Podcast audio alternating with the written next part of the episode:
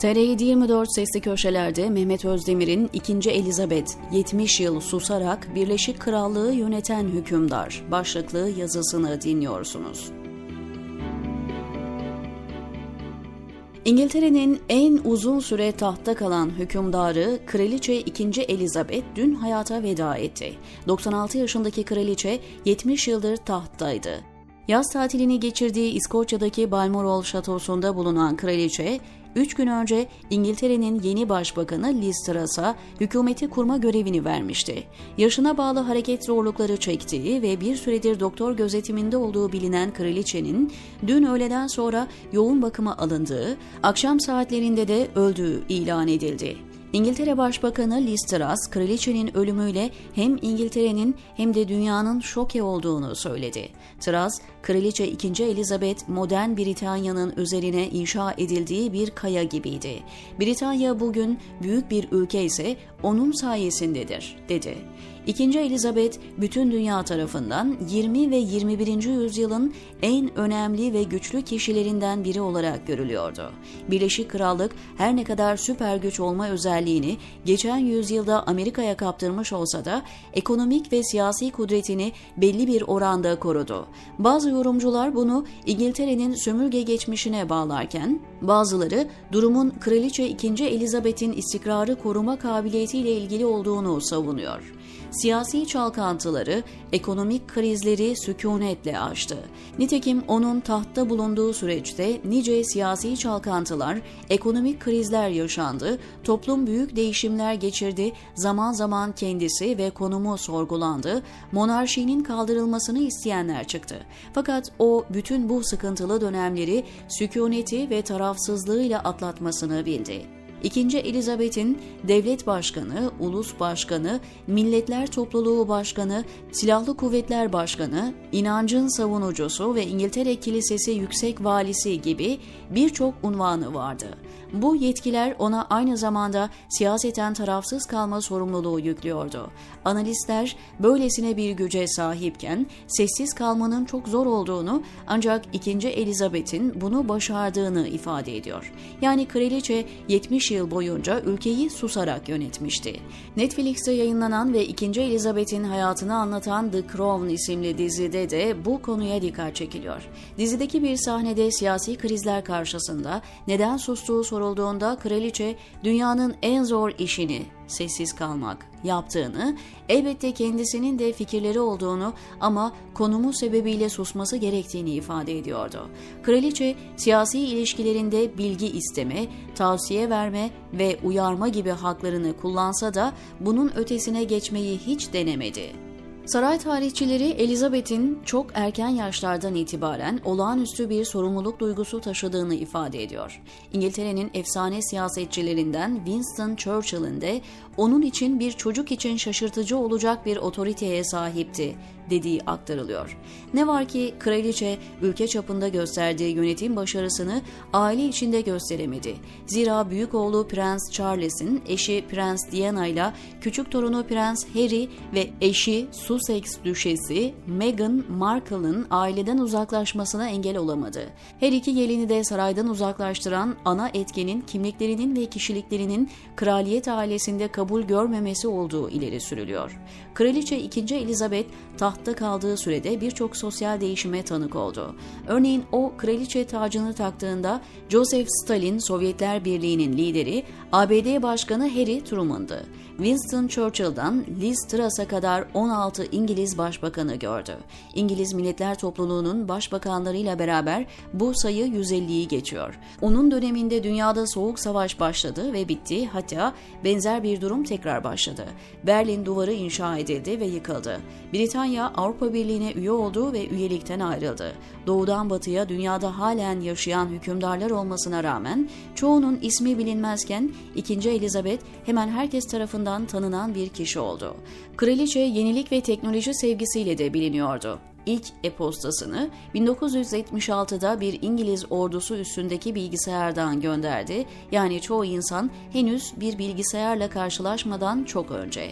2014 yılında Bilim Müzesi'ndeki bir sergiyi ziyareti sırasında At British Monarchy hesabından ilk tweetini attı. Küçük yaştan itibaren at ve köpeklere özel bir ilgi ve sevgi duydu. 4 yaşındayken kendisine midilli cinsi at, 18 yaşındayken Corgis cinsi köpek hediye edildi. Saltanatı boyunca 30'dan fazla Corgis sahibi oldu. Atlara ilgisi yarış atı besleyip yarışları sıkı takip etmeye hatta at eğitimi konusunda Amerika'dan destek almaya kadar gitti. Fotoğrafı en az 35 farklı ülkenin parasına basıldı ve bu alanda rekor kırdı. Saltanatı boyunca 116 ülkeyi ziyaret ederek diğer hükümdarlardan daha fazla seyahat etti. 1971 ve 2008'de Türkiye'ye resmi ziyaretler gerçekleştirdi. Ankara, İstanbul, İzmir, Kuşadası ve Bursa gibi şehirleri gezdi. Peki bu uzun ve görkemli hayat ne zaman, nerede başladı? Elizabeth 21 Nisan 1926'da Londra'da dünyaya geldi. Doğduğu ev halen bir Çin restoranı olarak kullanılıyor. Tam adı Elizabeth Alexandra Marie Windsor ama aile içinde Lilibet deniyordu. Babası York Dükü Prens Albert, daha sonra kral oldu. Annesi Lady Elizabeth Bowes-Lyon'du. Çocukluk yıllarını ailesiyle birlikte Londra'nın Piccadilly bölgesinde geçirdi. Kuzeni Margaret Rhodes o dönemi anlatırken neşeli ama temelde mantıklı ve terbiyeli bir kızdı diyor. Küçük kardeşi Prenses Margaret'le beraber piyano çalmaktan, oyunlar için giyinmekten zevk alırmış. Ailesi iki kardeşi de okula göndermedi. Evde mürebbiye adı verilen özel öğretmenlerden ders aldılar. Prenses Elizabeth daha 8 yaşındayken bir düğünde Yunanistan ve Danimarka prensi Philip Mountbatten'la tanıştı ki daha sonra kocası olacaktı. Elizabeth taht sırasında başlarda yer almadığı için küçükken Buckingham Sarayı'nda yaşamadı. Büyük babası Kral 5. George Ocak 1936'da öldüğünde ilk oğlu Edward, Elizabeth'in amcası, kral oldu. Ancak o iki kez boşanmış bir Amerikalı kadınla evlenmek istiyordu. Kilise ve politikacılar buna karşı çıkınca taç giymeden 326 gün oturduğu tahttan çekildi. Bunun üzerine taht hakkı Elizabeth'in babası Albert'e geçti. Albert gönülsüz de olsa babasının adını 6. George alarak 12 Mayıs 1937'de krallık tacını giydi.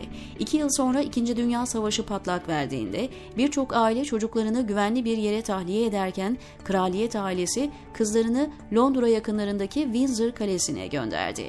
İki kardeş Buckingham Sarayı'nın bile bombalandığı o günleri anarken bir hafta sonu için gittik, beş yıl kaldık diyecekti. Nitekim Elizabeth kraliçe olduktan sonra da hayatının önemli bölümünü kendisi için çok anlamlı olan bu şatoda geçirecektir.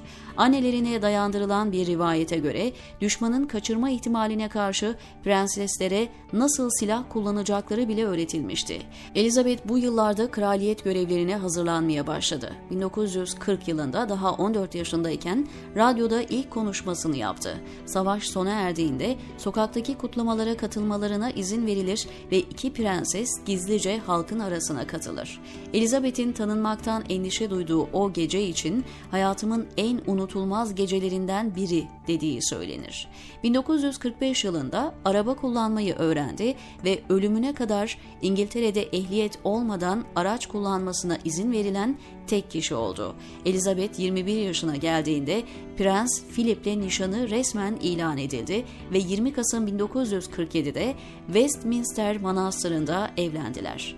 Philip bu evlilik vesilesiyle Edinburgh Dükü olarak atandı.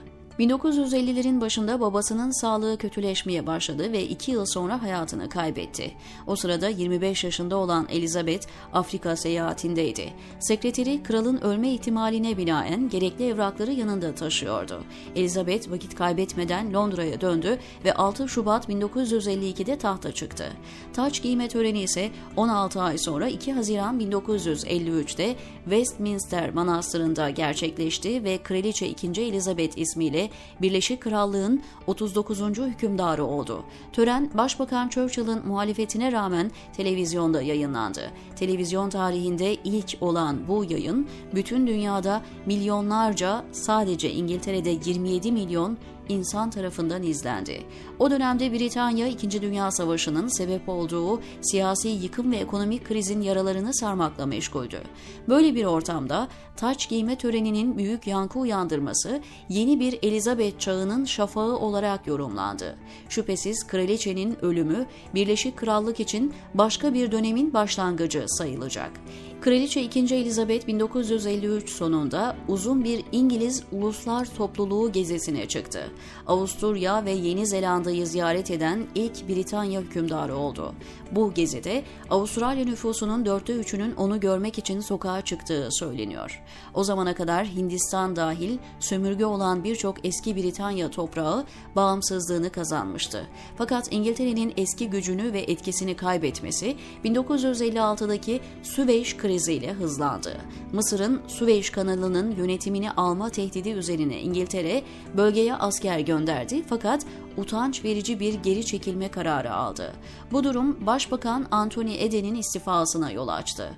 İktidardaki Muhafazakar Parti yeni lider seçemeyince kraliçe Harold Macmillan'a yeni hükümeti kurma görevi verdi. Bu sırada Lord Altrincham bir dergide kraliçenin çevresini fazla üst sınıf diye eleştirirken kraliçeyi de yazılı metin olmadan basit bir konuşma yapamamakla suçladı. Ardından Altrincham İmparatorluk Yanlıları Birliği'nden bir kişinin saldırısına uğradı. Kraliçe bu tür gelişmelerden sonra bazı değişikliklere gitti. Sarayda sosyeteye takdim geleneğine son verdi ve monarşi yerine kraliyet ailesi kavramını kullanıma soktu. 1960'ların sonlarında ise aile kamuoyuna daha az resmi ve sıradan gibi imajlarla sunulmaya başlandı.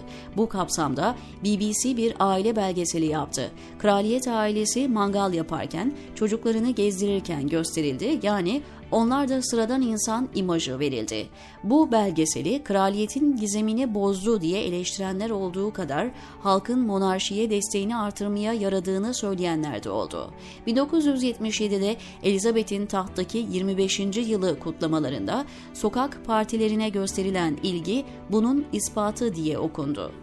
Kraliçe 1991'deki Körfez Savaşı sonrasında ABD'ye giderek Amerikan Kongresi'nde konuşan ilk İngiliz hükümdarı oldu. Kraliyet bir yıl sonra bir dizi skandal ve felaketle karşı karşıya kaldı.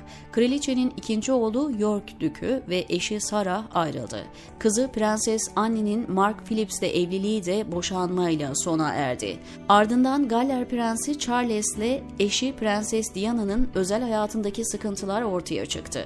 Kraliçenin en en sevdiği konutu Windsor Şatosu yandı. Bu dönemde saraya yönelik eleştiriler de arttı. Kraliçe 1992'yi korkunç yıl diye tanımladı ve o yıl yaptığı bir konuşmada adeta ailesini savundu. Medyanın düşmanca tavrının azalması karşılığında monarşinin de daha şeffaf olabileceğini ima etti. Buckingham Sarayı ziyarete açıldı ve kraliçe ile Prens Charles'in yatırım gelirleri üzerinden vergi ödeyeceği açıklandı.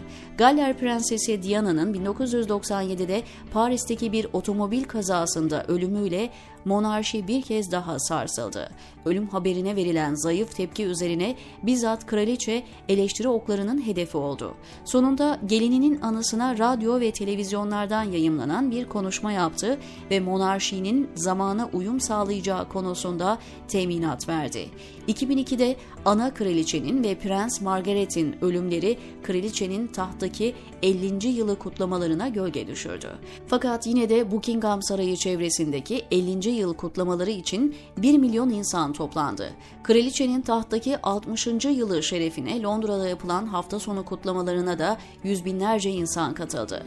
İkinci Elizabeth, Mayıs 2011'de İrlanda Cumhuriyeti'ni ziyaret eden ilk Britanya hükümdarı olarak önemli bir olaya imza attı. Ziyareti sırasında İrlandaca başladığı konuşmasında hoşgörü ve uzlaşma çağrısı yaptı. Bir yıl sonra tahttaki 60. yılı kutlamaları kapsamında gittiği Kuzey İrlanda'da İrlanda Cumhuriyetçi Ordusu'nun eski komutanlarından Martin McGuinness'in elini sıktı. Kraliçenin kuzeni Lord Louis Mountbatten'ın 1979'da İran'ın bombalı bir saldırısında öldürülmüştü. Kraliçe 2. Elizabeth'in tahta çıkışının 60. yılını kutladığı 2012'deki Elmas Jubile ve 70. yıl adına bu yıl gerçekleşen Platin Jubile kutlamaları da benzer coşku ve kalabalıklara sahne oldu. Kutlama Sinema programları halkın beğenisini kazanacak mahiyette hazırlandı, diyor Mehmet Özdemir TR724'deki köşesinde.